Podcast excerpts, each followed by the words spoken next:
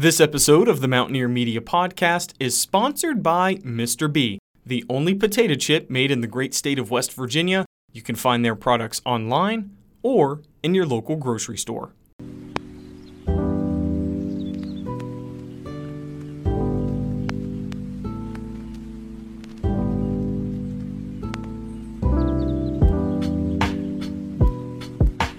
Journalists are often referred to as authors of the first draft of history. And that's no different for sports journalists who are documenting the greatest athletic achievements of their generation.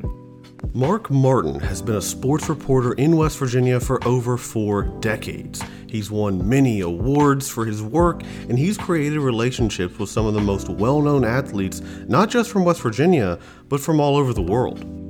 And not only is Mark just a downright great reporter and great guy, he's also a great teacher. Mark has taught me everything that I know about being a sports broadcaster, and I'm very thankful for our friendship.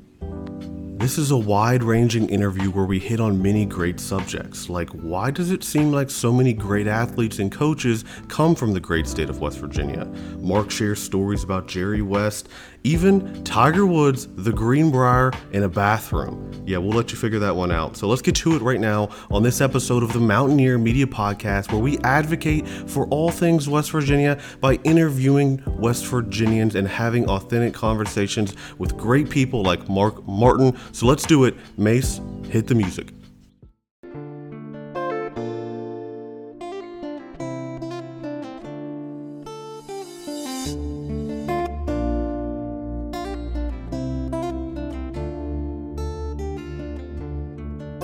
The sun does not always shine in West Virginia, but the people always do.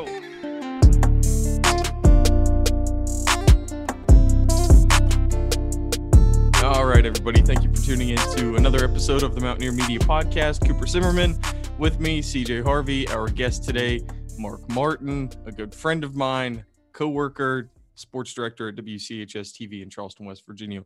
Mark, you are currently in your kitchen, not to like call you out, but or this is nothing bad, but man, you've got you have pictures in your kitchen of some of your favorite restaurants, right? That's like one of your that's like one of your side passions of, of is like food, restaurants, taking pictures of restaurants and uh, memorializing them in a way.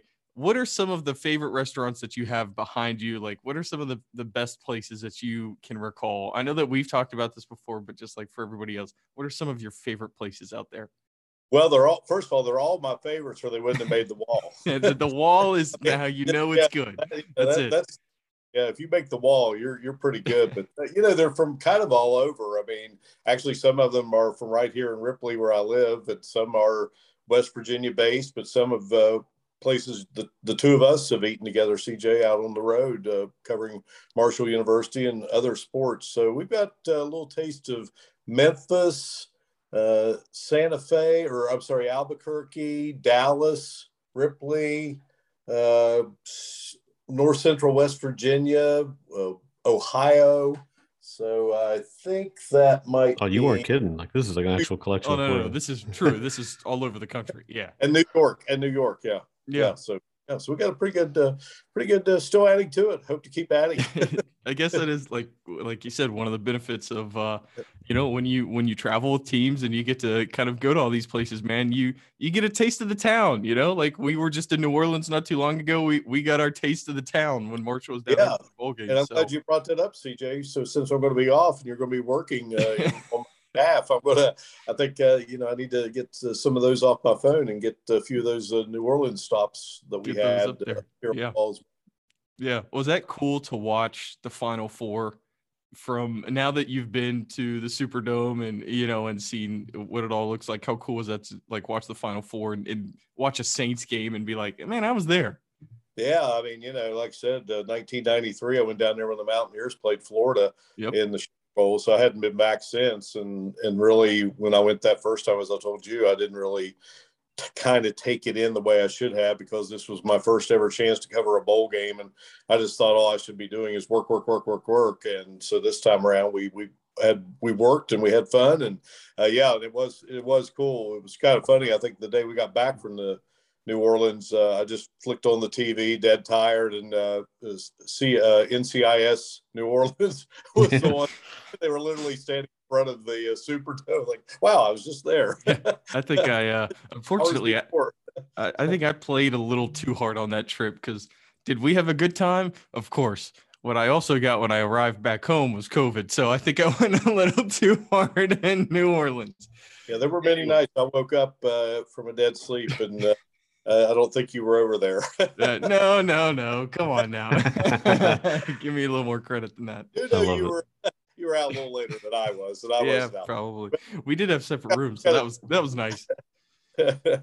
Mark, let, let, me ask you this because it, it's funny. Just, I mean, I did not know you were like a you know restaurant reviewer. That's cool. It's a cool kind of hobby thing to collect along the way. But my question, maybe for both of you guys, is you know, professional journalists, do you feel like you've had a unique uh, opportunity, I guess, to live in West Virginia, but to get to explore it as if like like I've always thought that news reporters and folks that have to, you know, they're journalists or whatnot, you guys get to like experience the town in such a deep, enriching way. You know all like the people that maybe someone who is even if I lived in West Virginia, maybe I take it for granted or I don't know that what's going on over here. Like, has that been just neat over decades of a career to really be able to kind of cultivate long-standing relationships with just community members, restaurants, people you meet, people you interview, games you watch, coaches, that sort of thing? Has that been like maybe an unexpected like just enriching plus to the career in journalism would you say oh there's no question uh, i mean when it first started out obviously i got into it because i wanted to cover sports and just be around games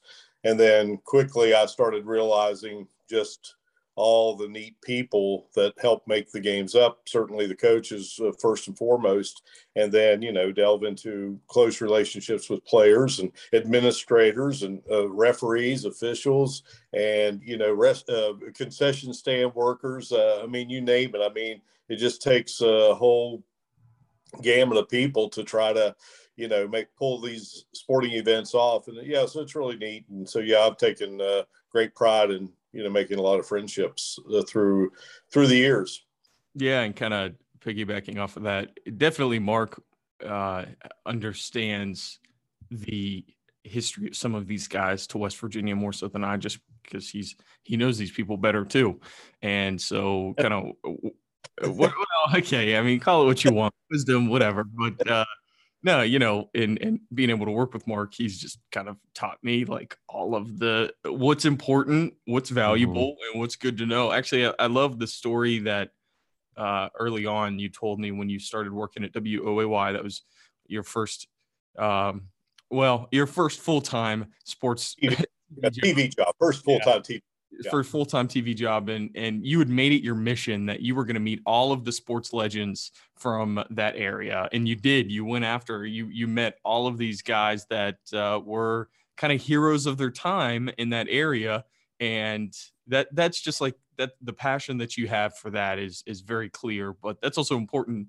You do need to know who the legends of the area are. You know, how are you ever going to understand its history if you don't go out and try and meet these guys. So I thought that was very cool that you set out the second that you got in TV, you set out to do that, and it is just you know kind of continued today. Yeah, I mean, yeah, just down there. I mean, my gosh, I could just rattle them off day with on within day upon day. But you know, Van Meter, Jerome Van Meter, of course, obviously uh, we just saw the state high school coach of the year. That's uh, who was named in his honor, uh, Kevin Gertz out of Logan. So to all sports and Coach Van Meter was, I think, uh, about late '90s when I interviewed him. Mm-hmm.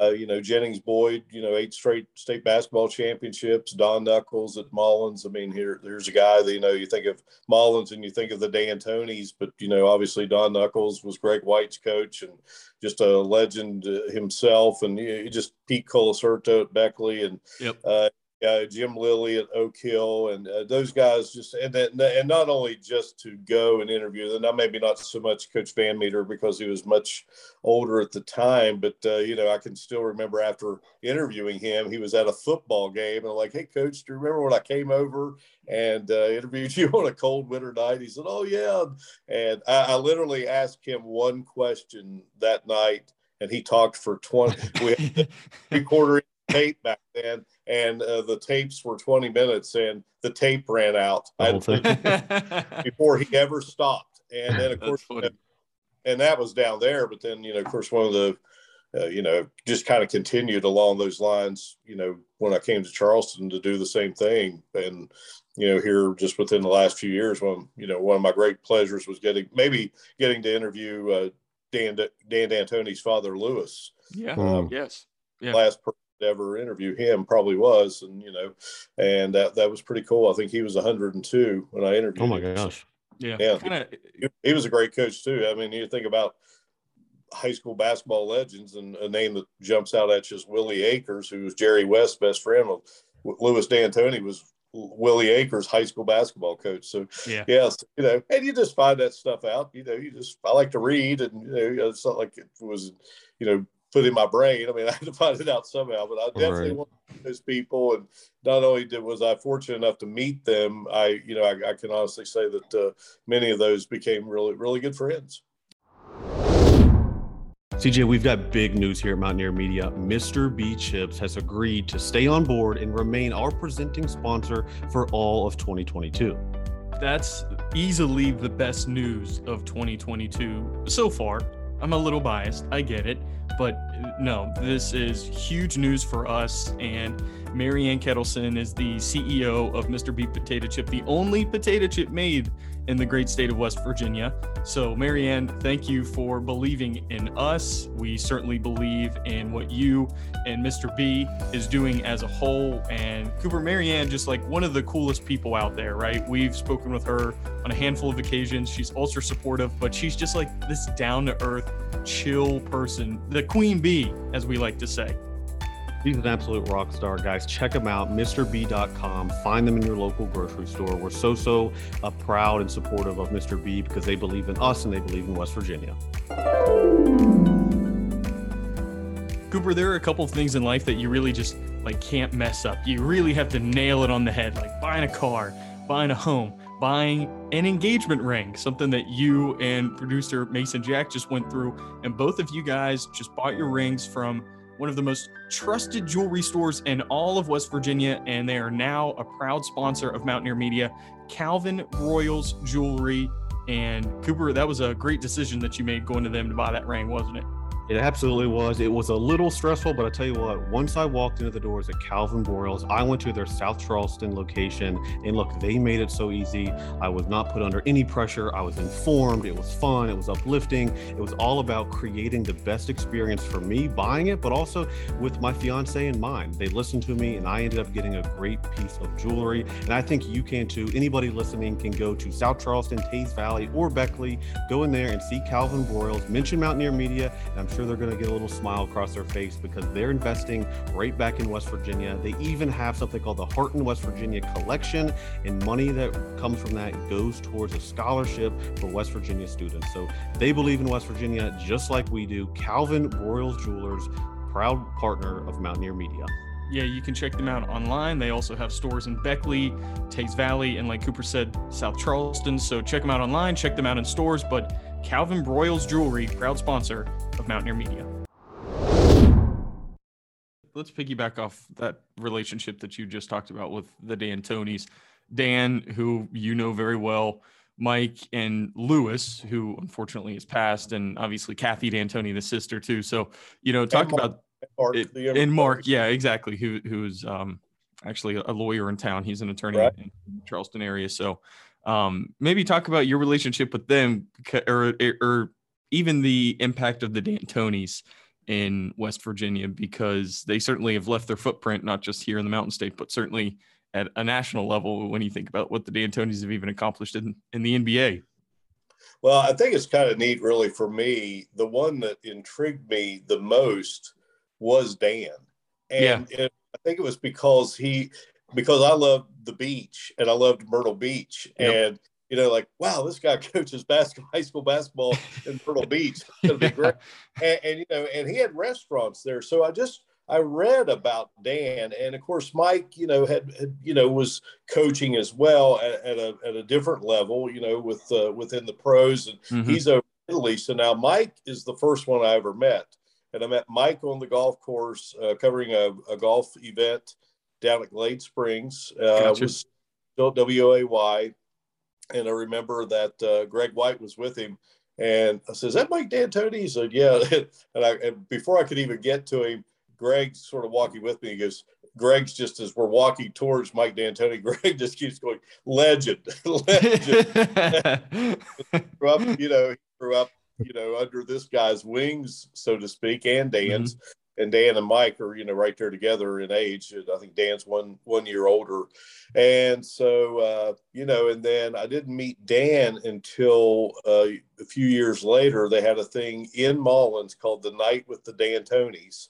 So it was D- Lewis, Kath, it was all the D'Antonis, and they just honored them for kind of what all they had done. You know, so you think of Dan and Mike with basketball, but then you know Kathy, you know, very high in the, the education structure of West Virginia, just just recently retired. I mean, mm-hmm. a very well thought of and dedicated educator throughout her whole life, and then and then Mark, as you mentioned, an attorney, and was a very good basketball you know, as well. And I believe played at Coastal Carolina. And then he played for his dad at uh, Chesapeake. So uh, yeah, so that's just a, a, neat family, and I and I think the thing that stood out to me most of all when I spoke to Mr. D'Antoni Lewis that time I interviewed him, he said uh, the thing that I'm most proud of with all my kids is that they all got along. Mm-hmm. And you know, CJ, we've been around Dan a long time, and you think how often Dan brings up Kathy and Mark and and Mike and every you know, week, yeah, pretty much. Pretty neat, man. You know, so it's like, yeah, they're all very successful, and certainly athletics has played a big role in their lives. But you know, just just and they're just real smart people, and you know, you just tell that their parents just you know good parenting, and you know, good. You, you know, there's a prime example, just great parenting, you know, yeah. and, and we've heard so much and we hear, hear so much about, you know, Lewis, but then, you know, uh, their, their mother, Betty, you know, was just a, yep. I think Dan told us the story, you know, that she couldn't come to some games because she hit a referee. yeah, now that one that that's a funny story. Yeah, she got yeah. passionate. I guess she was a great tennis player, and uh, so uh, just yeah, just just man, just a neat family, and just a real real blessing, real honor to get a chance to be with Coach D'Antoni, uh, you know, quite a bit throughout the year doing his coaches show. Yeah. I want to see, Mark, if we can put a theory together here. I have a theory. I want to see if you agree with me. Because, um, I mean, nationally, I think if you polled everybody nationally, I don't think people would say West immediately West Virginia would be the top of their list for like sports figures, whatnot, folks that maybe were a general sports fan. But then, as West Virginians know, we've got you know Jerry West, Lou Holtz, Bob Huggins, Nick Saban, you know the D'Antonis. We've got you know national level figures. Probably because we don't have a pro sports team, we're not immediately top of mind for being you know known for sports. But then you look around, all these national influential level people have come from West Virginia. Do you think there's any sort of like thread like common thread there with coaching and, and, just genuinely good people that have you think maybe have led to success at that like at within sports because of growing up in west virginia? Is it because family values or you know relationships or you know p- mentorship and friendship and all this type of things? Like do you think or do and over decades of you interviewing coaches do you see like wow i can almost see that coach going places and because maybe they've come from they come from such a good genuine place well, yeah, I think so. I mean, obviously, I think you mentioned some of those people. And it's, I, th- I think you can just tr- attribute a lot of it maybe just to coal mining and just what does coal mining mean? It means hard work. And so right. families might maybe, maybe their parents perhaps weren't coal miners themselves, but just around coal miners. I mean, I, I didn't grow up the son of a coal miner, but I grew up the son of a steel worker. And, you know, obviously that all ties in there. And then, you know, new people that were in uh, the coal mining business. And I've always been really fascinated by just reading stories about coal miners because I'm thinking, my gosh, there's no way I could go, I could crawl in there and do that, you know, eight, ten hours a day for 40 years of my life. So yeah, I, I think just I think it just really all comes back to just you know if there's if the state's just got great people and they're hard workers and and they care and they care about family and you know I think that just equals success in whatever they choose to do. And obviously, you guys have interviewed a lot of different people, not just sports figures. And you know, I think I think it's just yeah, it's a common thread, no no doubt about it. Mm-hmm. How often do you come across somebody that doesn't know much about West Virginia? How often do you find yourself in those situations where somebody like really doesn't know much about West Virginia and it almost becomes your duty to try and explain what you know or at least give a first good first impression how often do you do you still find yourself in those situations very often yeah, I mean you do, but and, and of course for me, maybe maybe in, in some instances it's just somebody maybe that just doesn't follow sports as yeah. well. I've, yeah. I've, got a I've got a great buddy I went to high school with who was a great athlete, and uh, but I mean he's the type of guy like uh, you know, hey, how are the Mountaineers doing? You know, just yeah. like yeah. almost over. you know, just that, just kind of throwing that out there. But yeah, I mean, but that happens. But then again, there, I, but I know for me personally, just in my world and my work, and then sometimes like, wow, I didn't know that happened. You know, yeah. I mean, you know, yep. I probably would have been the maybe like you know the, the situation that happened at the Academy Awards. I, I could I could have used you know I, I, I did happen to watch, but I didn't see it when it actually happened. But I think you know that, that could be me like three days later, like wow, oblivious. because, I, because I am that guy over here. Like I'm, I'm thinking about West Virginia. And I'm thinking about sports yeah. and all these figures. You know, that's kind of my my world that that I live in. But uh, you know, but you know, I if if I can, and and and I think you generally, and it's like with me, I'm always wanting to learn, and I, I, I'm love to read and want to. I'm always trying to gain knowledge, and so if I can hand that off to somebody, and certainly you know the younger generation.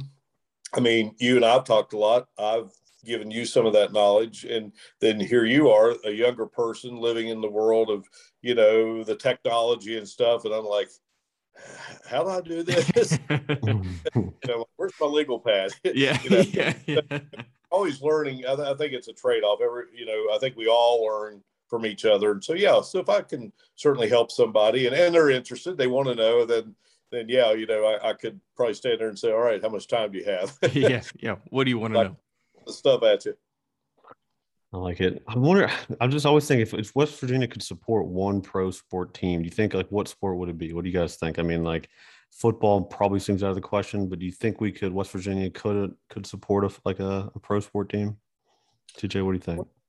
Well, I mean, you know, obviously it's it's hard with you know population and you know the state mm-hmm. like all spread out but you just as as we learned in pro sports it's it's all about the big metropolitan areas. And then mm-hmm. even we've watched pro teams leave one big town for another. And think yeah. how crazy LA's the second largest television market in the country. And you know for a long time they didn't have the NFL so yeah, uh, yeah I think it would be hard I guess if you're saying what would be the sport. You know my guess would probably be football. I think it, but but I don't know. I mean, basketball. I mean, obviously, you think the Civic Center or the Coliseum; those those arenas are you know fit 12, 14,000. You know, you may may need a little bit more, but you know, would would just the whole state. you know, I you know you think okay, West Virginia, WVU, Morgantown. A lot of people come from all different spots. You know, Marshall's got a, a real good fan base, and it's not just all there in that. Mm-hmm big window. I mean, I think that's where they get the bulk of them. But you know, if you're a Marshall grad, you're a Marshall grad. You love the herd, you know, and you live in Wheeling. Who knows? You might you're coming down there six times a, a year to watch them play football or basketball. But all in all, I think uh, you know, I think it would be I think it would be difficult in this in this day and age. But uh, you know, maybe maybe maybe back back in the day, uh, you know. Uh, you know there was there was semi pro football in Charleston for a long mm-hmm. time uh, the Charleston Rockets and Wheeling had the Wheeling Ironmen, and you know, and I and I can remember because I was playing college football at the time, and the Charleston Rockets were a team that that was kind of when that level of football was sort of considered, hey, you know, you still may have a crack at the National Football League, and I actually played college football at Salem for one year, and some of those guys that I played with at Salem played on that team because they had actually had some free agent opportunities in the NFL that just didn't happen. So, you know, uh, but uh, I, I, would say football or basketball would probably be the, the two. And of course, then, you know, Charleston still has pro baseball, but, you know, as a kid, I remember the Charleston Charlies. I mean, they were AAA. That was AAA yeah, baseball. That was AAA baseball. So a lot of those great pirate players, yeah, you know, came through there. Yeah treated, it's like, wow, those guys were in Charleston. They're good. You know, yeah. It's a pretty big deal. What's the status on the power? Is that I know because there was, there was like a threat. The we Dirty were gonna lose Birds. them. The Dirty Birds. Well, that's right. That's right. The Dirty Birds. But like, did it did it change farm teams? Is it still like, or what was? Uh, they're like at an independent league now. Okay. Yes. Yeah, they're so they're not really affiliated with a major league, uh, you know, organization at the moment. And uh, you know, but hey, Charleston's got baseball, and it's still it's guys that have either had a little taste of it or trying to still get there, and you know, and so you know, it's a beautiful ballpark, and it's good that they have somebody occupying it, and you know, good Mhm. entertainment. Certainly from, you know, the month of April through uh, actually their season's pretty long. It goes into October, so uh, Yeah. be a lot of baseball. Be a lot of Yeah. baseball over the next several months. CJ, when we see other West Virginia companies pouring their heart and soul into the Mountain State, it really does fire us up. And our sponsor, Building Appalachia, man, I tell you, they're doing exactly that. Go ahead and tell the listeners what exactly Building Appalachia does. Well, if you're looking to buy or sell a home in Kanawha, Putnam, or Cabell counties, definitely reach out to Building Appalachia, buildingappalachia.com. Jordan Christ and Jacob Skinner, we had them on the podcast. They're genuine guys and they just want to make this part of West Virginia better. They want to connect people with their perfect home or they want to renovate a home and connect it with who somebody that it might be their perfect home, the next family that moves in there. So find these guys online, buildingappalachia.com. And if you're looking to buy or sell a home in Kanawha, Putnam, or Cabell counties, these are the guys that you need to get connected with.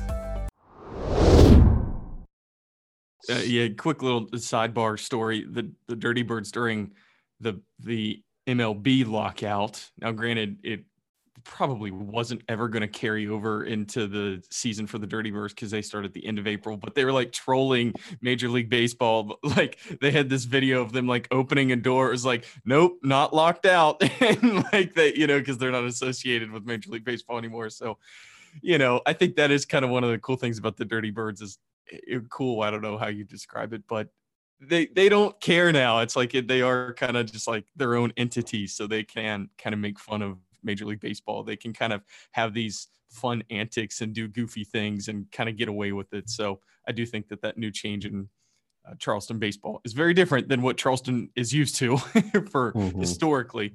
But Uh, they- so- And they, but they are guys, you know, if you look at any of their backgrounds, I mean, these are guys that have oh my gosh, serious, serious baseball backgrounds. And, you know, Yes. so yeah, not just a bunch of guys going out there on Sunday afternoon, you know, uh, thrown around now. To have have just a good time. You know, it's it's, Yeah. it's pretty stuff, and they still love it, and they they want to do it, and hope hope uh, you know. There's uh, I, th- I think the th- the one thing I do kind of like there's all these guys have just great stories, and with with any athlete, but these guys have stories of like, hey. You know, what what's your story and why you're still playing? You know, are you just Yeah. want to stay in the game, can't give it up? It's kind of like I loved what Bob Huggins said when he got inducted into the Hall of Fame he just said he goes i just couldn't get away from the bouncing ball. Yeah, I just, the great i just thought wow that's i you know and i think anybody i mean i i can relate to that. I think anybody who's been around sports it's you know why are you a sportscaster? I just couldn't get away from from all that i had done my whole life growing up you know playing sports. So how do i just how do i just kind of keep this going? I mean i'm not going to play forever but man, what's what's the other what are the all, other alternatives? And you know, either be a coach or be a broadcaster. And so Yeah. it worked out.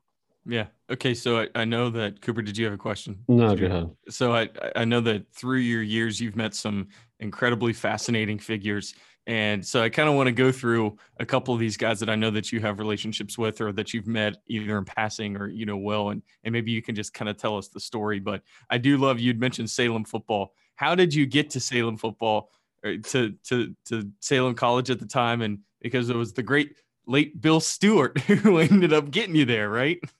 That's right. Yeah. Well, you know, just like any high school football player, you kind of don't want to see it end. And I was kind of frustrated with my high school days because of an injury, uh, my senior year especially. And I just said, "This, this just just can't end this way." I, and I, and I, and I, it wasn't even about that because I had been, you know, there was never a doubt in my mind that that's that I wanted to do something. I wanted to play college football, and you know, but I think I was smart enough as probably by my junior year, like you know, I was really kind of keeping my eye on the old West Virginia Conference and those schools, the Glenvilles and the Yeah. Yep. you know Salem's and Wesleyans and Fairmonts and all those schools. And I'd gone to a football camp when I was in junior high, uh, uh, seventh and eighth grade years. Uh, going into my eighth grade year and going into my ninth grade year, I went to a, a football camp at Glenville State College, which was one of the very few football. You know, there's camps all all all around now for every sport. You know, pick a sport. There's about 20 camps. You know, Yeah. Yeah. and that about the lone football camp there was. And I went there. And oh, the first year I went up there, I was with my cousins. And I kind of goofed around. And second year, I'm going to be a freshman in high school, and my my light bulb just not that it hadn't before, but my light bulb just totally changed about getting really serious about everything. And and so so I kind of started really following West Virginia Conference football as well as the Mountaineers and Marshall. But and I just uh, you know uh, wanted to go play in Salem College. I got a letter from uh, Coach Larry Blackstone, who was the head coach, who was the All American at Fairmont, Hardman Award winner, spent a little bit of time in the NFL. And and I go up there for a visit with a few of my buddies, and uh, Bill Stewart uh, drives us around Salem, uh, which probably took all of five minutes. not a very big town, not a very big school. And I remember what Coach Stewart said. He goes, "There's more churches in this town than there are bars," and that was uh, just something that kind of stuck. And you know, so I just kind of really thought, man, this might be the place, and had what I wanted to major in, and so therefore I I decided that's where I was going to go. I went up there a couple more times. None of my buddies were going to go there, and me and Coach Stu, we we hit it off as as as I did with Coach Blackstone. But then before I got to go up to Salem to actually play, Coach Stewart was gone. He was gone. Uh, he was on his to you know other other things, and I think he went to the uh, North Carolina to be a grad assistant. And uh, but Coach Blackstone was still there, and so uh, Coach, Bla- you know, and I only stayed the one year and then transferred to Marietta. But uh, Coach Blackstone and I are, are still very, very good friends. And, you know, wasn't anything against him. It wasn't anything against the school. I, I just, I just kind of wanted to change and just, you know, you're 17, 18 years old. You, you I got hurt up there. Uh, I got hospitalized for a couple of days. I don't know. I did well in school, but I just, I just, uh, I guess I entered the transfer portal long before it was a thing. long before there was a thing. But but no, but it all worked out. You know, to, to go to Marietta. My mom got sick with cancer, and I was a lot closer to home at Marietta, and uh, you know, played football there, and got got to go home a lot more and see her. So it all worked out. But yeah, I have, I have good memories of Salem, no doubt. Yeah, the long windy road. But then you ended up getting back at Bill, right? Did you weren't you interviewing Bill? And Oh, then yeah, you said, "Hey, coach, why'd you leave?" Right? Then you get back at Oh, him. Stewart, yeah, Coach Stewart. Uh, I hadn't seen him since then. You know, I mean, I saw him, you know, toward the end of my senior year in high school, which was 1979. So now you fast forward to 1994, and I'm at WOAY doing some Marshall stuff, and they're going to play VMI. And I think, uh, you know, he's it's his first year as the head coach at VMI, first year as a head coach anywhere. I thought, you know, I'm going to go down there and do a story on him. And I called their at uh, their sports information director, Wade Branner, who is still their SID to this day. Wow. And. Wade, yeah, Wade's a terrific guy.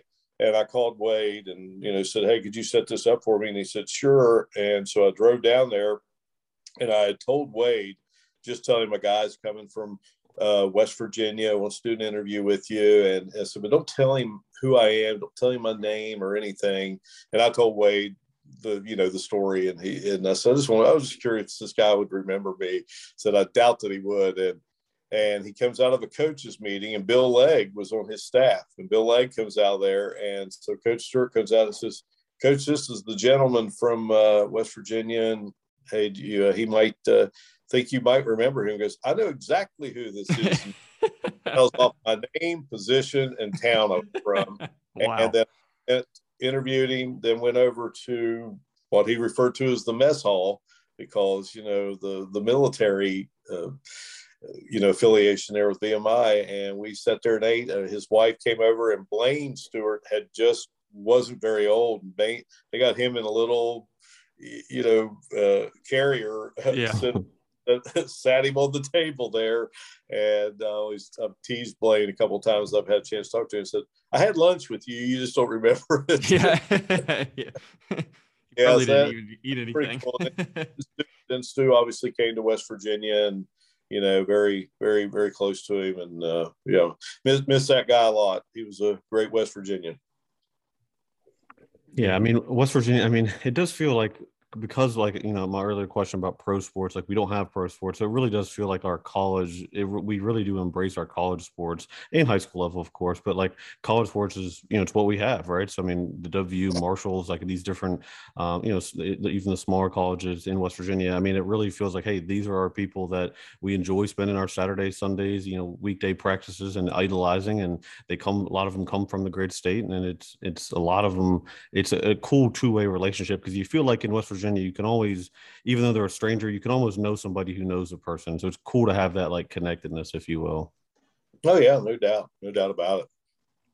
So uh, through your time, I'm, I've told Mark that when he decides to do whatever he decides to do next, that if he writes another book, like I think you should, it should be like each chapter should be about the people that you've met like Along just the, way, yeah. the the chapter Bill Stewart, the chapter Rich Rodriguez, um, and and I do I do like your Rich Rodriguez stories too, but two of the people that come to mind after just like getting to know you over the years, obviously the Masters just wrapped up. You have a pretty funny Tiger Woods story of how you how you yeah. met Tiger. Uh, are we allowed to say that? Oh, yeah, I was there, I was in the bathroom and Tiger was there, and he comes flying out and he washes his hands and he can't find towels.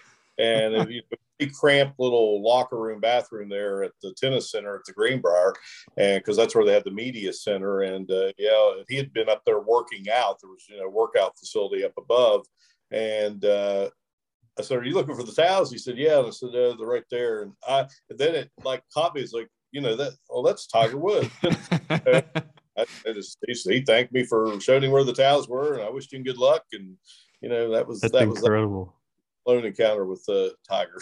yeah, oh my gosh! Just even incredible. the thought of like him coming out like busted out of the door, hands are wet, you know, looking for towels everywhere. On a sound, but I was down there and Tiger was having a press conference, and uh, I know we had somebody in there shooting it, but it was lunchtime. Mm-hmm. Kenny Bass and I were there, and you know, as we go back to our love for food, as you know, CJ, you covered the Greenbrier Classic, a pretty good spread there, uh, you know, for breakfast and lunch, and so Kenny and I are like had decided we were going to go eat. And we look in there, and I mean, they are packed in there. I don't think you can squeeze one more person there. and Kenny just says, Hey, look, it's Tiger Woods. and I just keep going to, to eat, you know, we, you know, so it was like, you know, we're interested in what Tiger has to say, but we're also interested yeah. in what, what what's on the spread there. Time uh, to eat too. Yeah. At, yeah, I was hungry. I'd been out there all morning running around doing stuff, so I was yeah. ready. Yeah, the classic is is a crazy, crazy event. It used to yeah. be what it used to be. Um, it breaks my um, heart. I mean, in the early years, it was like, I mean, you would hear a lot of the tour players say they loved it because they'd bring their families. I mean, the concerts, and I think Phil Mickelson's, you know, he was. I don't think he ever bought a house. He wasn't one of the guys that bought a house, but he like he loved it. Like, and he had the nice quotes about West Virginia and the outdoor and stuff.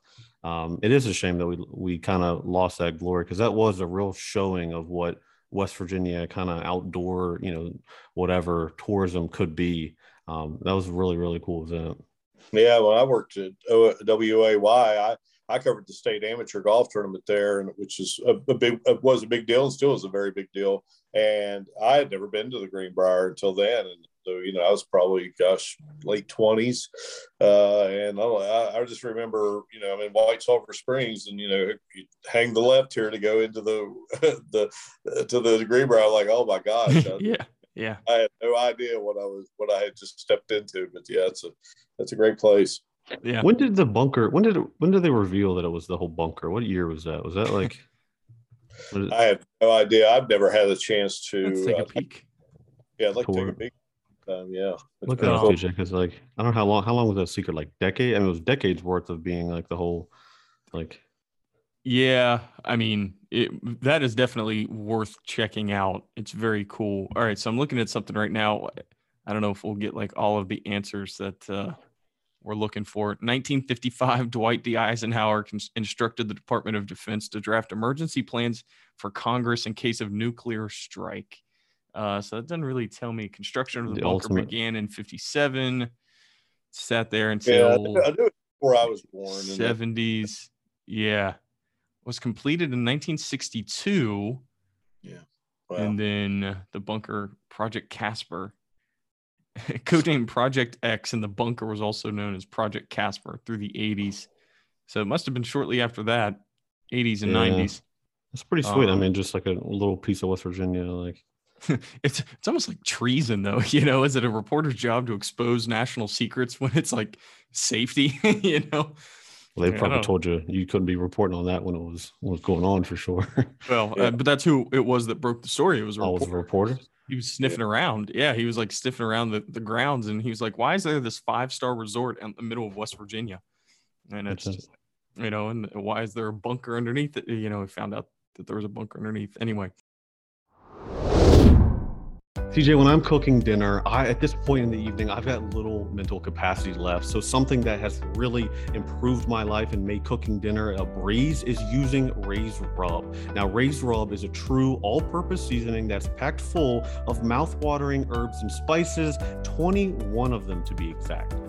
Yeah, it's like a mouthful of flavor when that chicken, pork, or vegetables get in your mouth. When you take that first bite with raised rub sprinkled on top, or if you seasoned it beforehand, it's just like boom, punches you right in the mouth. It's it's a delicious taste. You can get it on Raised Rub's website or Amazon.com, and they just ship it right to your door, man. Brody Prudnick was a former guest. We had him on. He was awesome, and he oversees the Raised Rub operation based out of Morgantown. But uh, man, this is a West Virginia company to its core, and we are loving to be proud partners with Raised Rub Cooper. Order Raised Up today. CJ, one of the things that you just gotta have in life is a job. And if you're in West Virginia, I think the best place you can go is Mountaineer Employment Solutions. Now, they're a premier talent acquisition agency. So that means if you're a small business, they can help you get employees. Or if you're just looking for a job, Mountaineer Employment Solutions can help you do that hold on, Cooper. I'm writing that down. You said J O B. Oh, job. Yeah, sorry, I'm not great at spelling. That took me a second to get there. But yeah, definitely. Mountaineer Employment Solutions is the way to go if you're looking for a job or for a company that, you know, if you need staffing for your company, definitely check those guys out. You can find them online, beamountaineer.com. That's beamountaineer.com. Bill Carter found this company. He's an awesome guy and he's going to hook you up. He's going to, he's genuine, man. He just wants to help people, especially West Virginia businesses. So go check them out. Mountaineer Employment Solutions. You can find them online at beamountaineer.com or find either of their locations in person in Morgantown and in South Charleston. Mark, another one of your uh, your broadcasting idols you had um, an encounter with in a bathroom, Verne Lundquist. What What's up with these bathrooms? Not Mark? to tell all the bathroom stories, but those are the funny ones.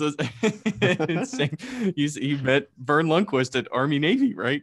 Yeah, Army Navy game, and I do. You know, obviously I knew he was doing the game. And yeah, and I went up there, and uh, some friends of mine were going to the game, and they said, uh, you know, you ought to go with us. And they said, uh, we don't we don't have an extra ticket, but you know, maybe you get a ticket and just ride up with us, and you might have to sit by yourself. And I'm thinking, and I'm not going to get a ticket. I'm going to get a press credential. exactly. You know, yeah. And what I did, they couldn't have been more accommodating. And yeah, and I thought, man, you know, if I'm in the press box, maybe there will be a chance to see Verne Lundquist, to bump into him or whatever. And sure enough, at halftime, I did. And, uh, you know, he's in the restroom and I'm in the restroom. And, you know, like, uh, hey, Mr. Lundquist, how you doing? He goes, oh, I'm doing great. How are you? And I said, fine. I said, they've got a good game going on here. He goes, yeah, boy. And off he went. and that was it. Yeah. it was cool there. Then a couple of years later, uh, it was back in Baltimore because the, the game was in Baltimore that year. The game was in Baltimore again, and that was his last telecast uh, mm-hmm. doing football. No, he did the Masters again this weekend, but yeah, he's pretty much done with football and basketball. So that was his last. That was his last game. So yeah, and I've read a book about him, and yeah, it's, it's, it's just a great, great career, and uh, just seems like a really neat guy, and kind of, kind of cool. You know, Jim Hamrick, our friend uh, of the MSAC, Jim Hamrick, uh, his son Jay was a great high school quarterback at Spencer, and Spencer won the state championship in 1992. Uh, no, I take it back, 1991. and Jay and the Yellow Jackets, they were the first team to finish 14 and 0 in the state. That was the first year for 16 teams. So they were the first team to be a 14 and 0 team. And then Jay went to William and Mary and had a had a really good career there. They moved him to tight end and fullback, and he he, he was really good. And so then Jay got into education, and Jay is just like worked all over. I mean, he's been everywhere from Tucker County to Africa, and now he lives in Steamboat Springs, Colorado, because wow. they love in his life and kids love to ski, and that's where Verne Lundquist lives. And Jim Hamrick hmm. still tells me he thinks I'm crazy. where he lives, I'm telling you. so anyway, uh, and, uh, and I do know this: Verne Lundquist loves Cracker Barrel. I do know that. was that in the book? I don't remember. Would... Yeah, it's in the book. Yeah, yeah. He loves yeah. Cracker Barrel, and I think Gus Malzahn's one loves. You know, Gus Malzahn, I think he eats at Waffle House after every Auburn game. Well, now he's obviously yeah, but uh, you know, yeah. wow, hmm. that's pretty cool, man. Yeah, yeah. I, the book I think would do really well if you just yeah. had I don't know different my bathroom bathroom encounters. Yeah, the, um, those I've almost. It, yeah. Yeah, maybe a couple of those. I almost envision like the the Verne Lundquist is almost just like a one pager, and that's just like well, a one page chapter, and then you know, the, Gerry Faust at the Ripley yep. Bob. Yeah, know, that's it. Yeah, the became a high school coach from went from a high school coach in Cincinnati to the head coach at Notre Dame, and you know, yeah. like, you know, just stand there like out walks Gerry Faust, like Coach Faust, how are you? in the Ripley bathroom, yeah, the Ripley Bob Evans bathroom. It's funny that you know what I do for a living, and, and I've had my I've, I've had you know umpteen opportunities to interview a lot of people, but then to just have these bump ins with people, you know, mm-hmm. unexpectedly who are also sports related people, but you know. Yeah. What's um what's your relationship with Jerry West? Have you ever got to be able to sit down with Jerry?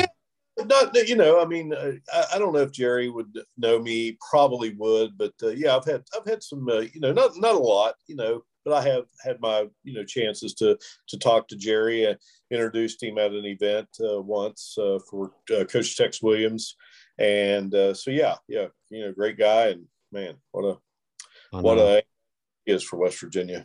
That's our white whale. CJ, is that our white whale who we're trying to have on? I mean, like it's like his last, for my, his his last name's West. I mean, how how, how great is yeah, that? you can't exactly. Yeah. I know. I think he. I mean, he's a little bit maybe not shy is the right word, but I don't think he does a terrible amount of interviews. So maybe one day we'll, we'll get him on here just to reflect about West Virginia. It'd be pretty neat. Yeah. But awesome.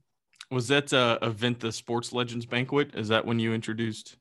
That was when Tex got his uh, Artie Museum. Yeah, the Artie uh, Museum unveiling of the yeah the grand opening, if if you will. Yeah, that's two yeah. years yeah, yeah. There's a lot of people there in that little unincorporated uh, community known as Artie there in Raleigh County. Yep. Yeah, and Texas, yeah. a Texas is a great one. You know, Texas is a guy that you know I got had a little bit of an association with when he was coaching, and then I did broadcasting with him, and then he got back into coaching, and you know, yeah, he, he and I have been friends. Uh, I think one of my, uh, if I if I'm going to talk about people that have meant a lot and did a lot for me, you know, and you know the story of the Steve Lewis.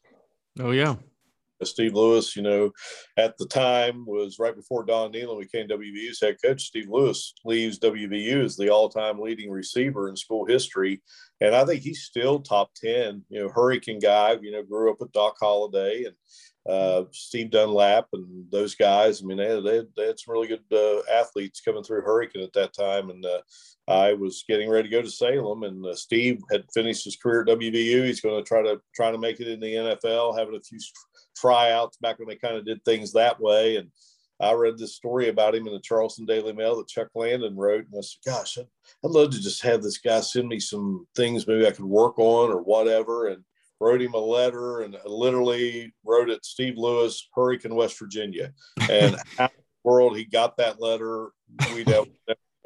And you know he calls me and says you know i'm thinking he's gonna yeah you know i'll send you something and just chat chat on the phone. But he knows no i want to come over and actually work out with you and show you some things. And he did. And, you know really really really turned not you know a decent speed. I could catch. I mean but you know just how to really run precise patterns and do things. Maybe I, I probably didn't know all those things because he didn't throw the ball a whole lot in high school. And so he taught me all that. And then you know, I, you know, applied that, you know, the rest of the way there in college. And then Steve and I, like a lot of people do, you know, you, you go your separate ways. And, and I think it was 2004. I just decided I was going to do a story, try to do a story on him, and looked up Steve Lewis in the Charleston phone book, and there was a bunch of them. And I called several and left messages, and you know, one of them called me back, and it was him. And you know, we're talking, and I said, "Do you do you do you know who I am?" And he's like, "Well, yeah. I mean, I watch you on TV." And you know, like, no. I brought up the thing at Ripley, and he just dead silence on the phone. He just couldn't believe that's you. You know, wow, that's funny. Yeah, yeah we How- kept, and then we've been, you know, ever ever since. We've just been keep in touch all the time. So, and uh, Steve's uh, Steve's a great one. Steve's probably a guy probably probably should be at some point in WVU's Hall of Fame, and hopefully that'll happen sometime. Yeah, yeah. I feel like we really haven't even we've talked about a bunch of stuff, but even just for you over the time that you've been doing this, I mean, there really hasn't been a second go by where you have not enjoyed being a sports broadcaster. It has there been. No, no, no. I mean, because it all started, you know, it really all started in high school or right at the end of high school into my freshman year of college. You know, I started writing for the newspapers here in Jackson County, and somehow, some way, I've managed to continue to do that. And uh, yeah, we were yeah. just talking about that the other day too. you know, or some of your and, early paper days. Yeah, and so uh, and then you know got into you know doing some radio in college, you know, locally with the radio station here locally, and then of course at college they had a TV station at Marietta, so I did a lot of stuff there. So, you know, time I got out of college, I felt like, you know, I know I can do this and I want to do this. My mother died right after I got out of college. And, you know, I thought, you know, I'll put on hold, you know, going to some big city or, you know, whatever I'm going to chase. And then as time moved on, I just kind of enjoyed being kind of in the region here. I went over and worked in Ohio at uh, radio station there in Gallipolis, which you know is literally just, just across the river. I didn't across get very far. you know, I went to college. Like, oh, I went to college in Ohio, and I went to and I worked in Ohio. It's like, well, you know, but I had to get very far. I literally crossed a bridge. yeah, two bridges. Yeah. And, uh, but you know, and then, and then went to OAY out of uh, Gallipolis, and uh, you know, just kind of kind of kept it going from there, and you know, done uh, the anchoring thing and the writing thing and the play-by-play thing, and yeah, it's it's all been fun, and you know, hopefully, hopefully keep keep keep uh, things rolling for a while. I think, I think that you uh, you summed it up I forget when the last time you've mentioned this a couple of times. I forget when the last time that it was brought up or who you were speaking to about it, but it was along the lines of when you took the job. I, I think it was Charleston. Um, you would basically, you know, maybe some opportunities outside of West Virginia had come up, and you know it, something didn't work out for one reason or another, and you just basically said, "Well, I'm going to make West Virginia my big city. You know, yeah, it's 1.7, yeah. 1.8 million people. And you said, I'm just going to make West Virginia my yeah, big city. That's my big town. Yeah, that's my big town. yeah, yeah that's your big town. Cool, yeah. Yeah, cool way to look at it it went from a state to a city. yeah, yeah, yeah. 1.8 million. West Virginia, the big city. well, it, it kind of it low key works like that because it's like what other state could you almost have like so many connections across? You know, in Morgantown, Charleston, Huntington, like you can kind of bop your way around and almost treat it like a big, you know, New York or something, right? A big market, but it's almost like it's the entire state. Like I think that fits kind of perfectly into West Virginia culture and just the geography of our state that you can pull mm-hmm. that off. Yeah, and you know when I'm doing state track meets or state basketball games or uh, you know girls and boys state basketball tournament, whatever, wrestling, whatever. I mean, I've been I mean, there's about three high schools right now that I have actually not set foot on their campus, you know, which, and I'm, and I'm hoping to hopefully do that here. Maybe I might do it in the next two weeks. Who yeah, knows? you get a couple of days off here. and, uh, you know, so yeah, so I've been to all these places and I can identify with all these places. And there's, there's not really a nook and cranny of West Virginia that I probably haven't been in. And I, and I like, and I just like every region and every area. They're all different. Uh, I mean, I love the I love the panhandles, the northern panhandle, the eastern panhandle. I love north central West Virginia, and then you get down into southern West Virginia, and you're you're there on the Virginia border, and you get down into uh, Corridor G, and you're on the you know the outskirts of Kentucky and the the coal mining regions and all that. I, I just yeah, there's so many you know, I love the middle, you know, I'm like right here in Ripley and, you know, kind of probably considered mid Ohio Valley is really kind of what I'm in here. And, you know, I just run up the road here to Parkersburg. And of course, obviously I went to college in uh, uh, Ohio at Marietta. And so I just, yeah, man, there's just, uh, people say, you know, ask me about living in Ripley. And I said, you just realize right here in Ripley, all these different places with I can, I can get to, I mean, yep. with, you know, Ohio and uh, and then going to like Columbus or just anywhere like that. I mean, mm-hmm. it's really, really kind of a cool, cool place. But yeah, I love West Virginia, and you know, I just finally after after a while, I just decided, you know, uh, you know, I get like any other guy, you know, sure you you want to work for a network, but when you read about these network guys, I've never worked for a network, but these network guys that are doing just maybe play by play, those kind of things, it, it, it doesn't matter where those guys live, and now mm-hmm. it's getting that with you know what we're doing right here. You know you can almost be anywhere and still still get a lot a lot of things accomplished. But yeah i love i love west virginia no doubt it's a great way to end it. Mark, look, thanks, man. I think I told this to uh, Tony Caridi. I think you guys, you've experienced all the cool, you know, sports firsthand, but you also have shaped all the millions of experiences for everybody else that get to kind of experience the sports through your guys' interpretation and your excitement, your passion for sports. And that's no doubt influenced hundreds, thousands, you know, West Virginians and their feelings about the state and their sports team. So uh, you're a great advocate for the state, and it was, it was awesome. Um, I, I'm a huge golf guy, so that Tiger Woods story is sticking with me, and that is that is funny. I love it so much. So, um, yeah, well, you know, I, I, just I've been like I said, I've been lucky. I mean, you know, I got to write a book about a guy right here from Ripley that that coached in the NFL, Paul Lanham, and and you know, just my contacts with him, and and just you, you know, like I said, uh, you, you got to find something. He graduated with my parents, and so that became just another you know wonderful you know person in my life. And uh, but i've always said it doesn't matter if it's sports or whatever you just got to find what you like what you want to do and and just go do it. And you know you're never going to work a day in your life. And hopefully I, th- I think i can i can honestly say that's that's that's been true for me. Good deal man. Well thank you for jumping on here and it was fun right, guys. talking man, with you. Minutes already? Wow. Yeah yep. Time flies right? All right man. Thanks guys All right, everybody. Thanks for listening to this episode with Mark Martin. The Mountaineer Media Podcast is producer Mason Jack, co host Cooper Zimmerman, and myself, CJ Harvey. Special thanks to all of our bloggers Joe Justice, Shannon Stowers, Jessica Riggins, Catherine Allen, Travis Kale, Laura Jackson Roberts, and Mackenzie Holdren. You can find all of their work over on our website, mountaineermedia.org. Another shout out to Jocelyn Barnhart, Andrew Montes, and Logan Garrison. They are part of our live event staff as we continue to plan the Almost Heaven Classic coming in 2023. It's going to be one of the most entertaining and fun golf events the state of West Virginia has ever seen. Quite the buildup, I know, but these guys are making it become a reality. So we are very thankful for them and everybody on the Mountaineer Media team. All right, moving on. Hey, if you want a special shout out on the podcast, please pass along guest recommendations and contact information if we have that person on. We'll make sure to give you the credit that you deserve for sending all of that stuff our way. So help us out, and we definitely will make sure that you get the spotlight that you deserve. So thank you for that.